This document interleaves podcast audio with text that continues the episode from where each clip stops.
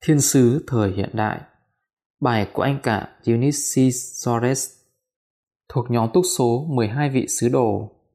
trong phiên họp đặc biệt Christmas Divisional năm 2019. Xin chào các anh chị em thân mến của tôi. Tôi cảm thấy được phước về cơ hội ngỏ lời cùng anh chị em tối hôm nay khi chúng ta kỷ niệm sự kiện vinh quang nhất trong lịch sử nhân loại, sự giáng thế của con trai của Thượng Đế sự giáng sinh, cuộc đời và sự chuộc tội của Đấng Kitô là ân tứ của Cha Thiên Thượng dành cho tất cả chúng ta. Khi chúng ta kỷ niệm sự ra đời của Đấng Cứu Rỗi vào thời gian vui mừng nhất này trong năm, tình yêu thương liên tục và vô hạn của Thượng Đế dường như tràn đầy tâm hồn chúng ta một cách dồi dào hơn dù chúng ta hướng lòng mình vào gia đình, bạn bè và người lân cận của mình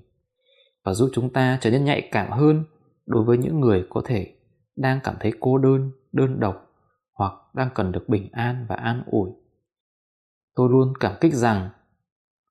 trong khi mô tả về những sự kiện xung quanh sự Giáng sinh của Chúa Giêsu, phụ âm của Luca chia sẻ một vài ví dụ về sự an ủi và bình an được ban cho người nào thấy mình rơi vào những hoàn cảnh này. Những ví dụ như thế có thể thấy được khi Cha Thiên Thượng nhân từ của chúng ta gửi các thiên sứ của Ngài giữa đêm khuya đến gặp những người chăn chiên bị cô lập khỏi xã hội để loan báo về sự Giáng sinh của con trai của Ngài. Và sau đó, khi những người chăn chiên tới thăm Mary và Joseph là những người đang chăm lo cho đứa con trai sơ sinh cách xa nhà của họ ở Galilee. Cuộc hành trình dài của Joseph và Mary từ Nazareth tới Bethlehem để khai tên vào sổ thì không phải chỉ là chuyện ngẫu nhiên. Vì trong nhiều thế kỷ, sự kiện đó đã được các vị tiên tri thời xưa tiên tri rằng đấng cứu rỗi của thế gian sẽ được sinh ra ở Bethlehem thành David. Chúng ta thấy rằng cha thiên thượng của chúng ta biết rất rõ và tham gia vào mọi chi tiết xung quanh sự Giáng sinh của con trai độc sinh của Ngài. Đang khi hai người ở nơi đó thì ngày sanh đẻ của Mary đã đến. Khi tôi nghĩ về hoàn cảnh xã hội của những người chăn chiên và cặp nam nữ trẻ tuổi, Mary và Joseph, tôi tự hỏi sự hiện đến của thiên sứ với những người chăn chiên trên đồng cỏ và việc những người chăn chiên đến nơi mà Mary và Joseph đang và đã mang đến sự an ủi, bình an và niềm vui trong cuộc sống của họ biết bao. Đối với những người chăn chiên, các thiên sứ có lẽ đã mang đến cho họ sự an ủi cần thiết rằng Thượng Đế biết rõ họ và Ngài nhận thấy giá trị nơi họ với tư cách là các nhân chứng được chọn đầu tiên về chiên con mới sinh của Thượng Đế. Đối với Mary và Joseph, những người chăn chiên có lẽ đã mang đến sự an ủi rất cần thiết rằng những người khác cũng biết về phép lạ thiêng liêng mà họ đang dự phần vào.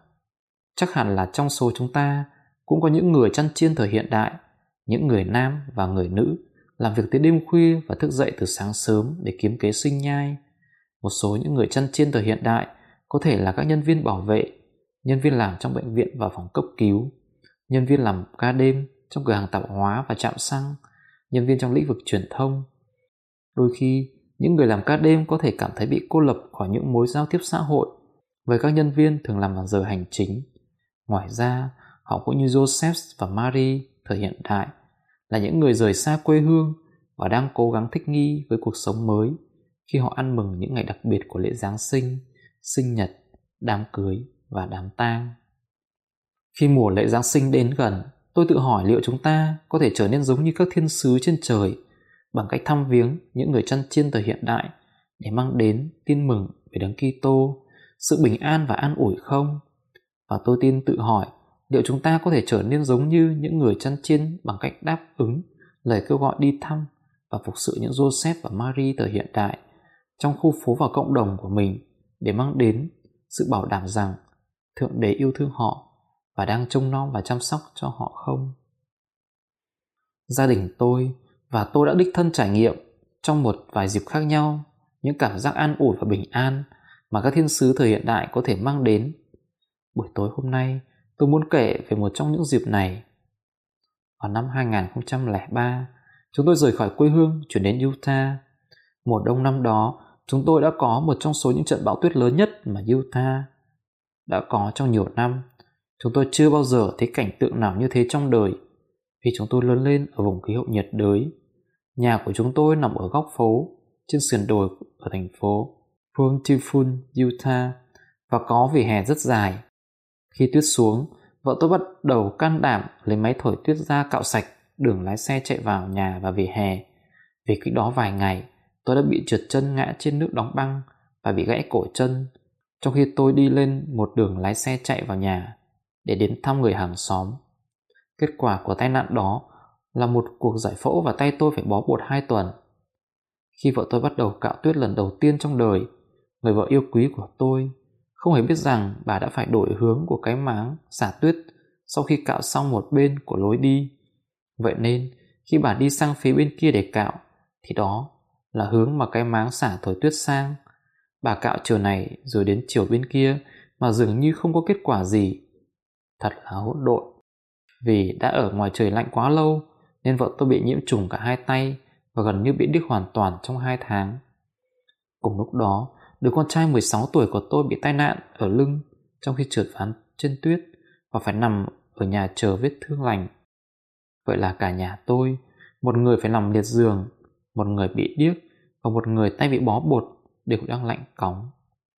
Tôi chắc rằng chúng tôi trông rất lạ đối với những người hàng xóm. Một buổi sáng sớm trời lạnh giá, và khoảng 5 giờ sáng, tôi thức dậy vì tiếng máy thổi tuyết ở ngoài cửa sổ. Tôi nhìn ra ngoài cửa sổ và thấy người hàng xóm nhà đối diện, anh Prim Williams. Ở độ tuổi gần 70, ông đã bước ra khỏi căn nhà ấm cúng, thoải mái của mình và lặng lẽ sang nhà tôi cạo sạch tuyết trên đường lái xe chạy vào nhà. Và vỉa hè của chúng tôi, vì biết rằng chúng tôi không thể tự làm được, và cũng giống như ông ấy đã đến giúp chúng tôi theo cách thức lặng lẽ và đơn giản, thì một người bạn khác, anh Daniel Almedia, đã xuất hiện ở cửa nhà chúng tôi để chở tôi xuống Salt Lake đi làm vì tôi không thể lái xe bằng cánh tay bó bột rất khỉnh khàng. Họ đã lặng lẽ và tử tế giúp đỡ tôi mỗi sáng cho đến khi gia đình tôi lành bệnh và chúng tôi có thể tự làm lại được mọi việc. Vào mùa Giáng sinh năm 2003 lạnh lẽo đó, những người anh em thiên thần này đã được gửi đến chúng tôi cũng giống như các thiên sứ phù trợ đã được gửi đến những người chăn chiên thấp hèn thời xưa. Hai người anh em này đã noi theo tấm gương của đấng cứu rỗi và nghĩ đến nhu cầu của chúng tôi trước khi nghĩ đến nhu cầu của riêng họ. Thưa anh chị em, cuộc sống của đấng cứu rỗi là ví dụ hoàn hảo về tình yêu thương và ân trạch cho loài người. Ngài luôn luôn quên mình vì người khác. Những hành động vĩ kỳ của Ngài được thể hiện trong tất cả những gì Ngài làm mỗi ngày trong cuộc đời của Ngài và không giới hạn trong một mùa hè hoặc một ngày lễ nhất định. Khi chúng ta nghĩ đến người khác giống như đấng cứu rỗi đã làm, thì tôi hứa rằng chúng ta có thể cảm nhận được rõ hơn ý nghĩa của lễ Giáng sinh. Khi làm như vậy, tôi đảm bảo với anh chị em rằng chúng ta sẽ tìm thấy vô số cơ hội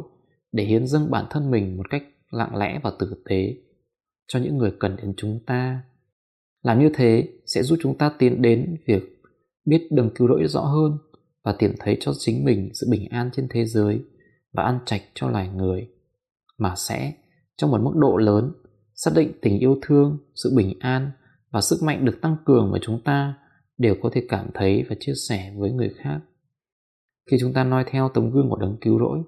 cầu xin cho chúng ta luôn lắng nghe và tìm kiếm sự soi dẫn và sức mạnh từ đấng cứu rỗi khi chúng ta tìm kiếm đấng cứu rỗi trong tất cả mọi việc chúng ta làm lễ giáng sinh sẽ không chỉ là một ngày hay chỉ là một mùa lễ, mà sẽ còn là một trạng thái của tâm hồn và tâm trí và niềm vui cùng tình yêu thương cảm nhận được vào dịp lễ Giáng sinh sẽ luôn luôn gần kề. Tôi làm chứng rằng Chúa Giêsu Kitô, hai đồn sinh ở Bethlehem, quả thật là đấng cứu rỗi và cứu chuộc của thế gian. Chúc anh chị em có một Giáng sinh vui vẻ. Tôi nói những điều này trong tôn danh của Chúa Giêsu Kitô. Amen.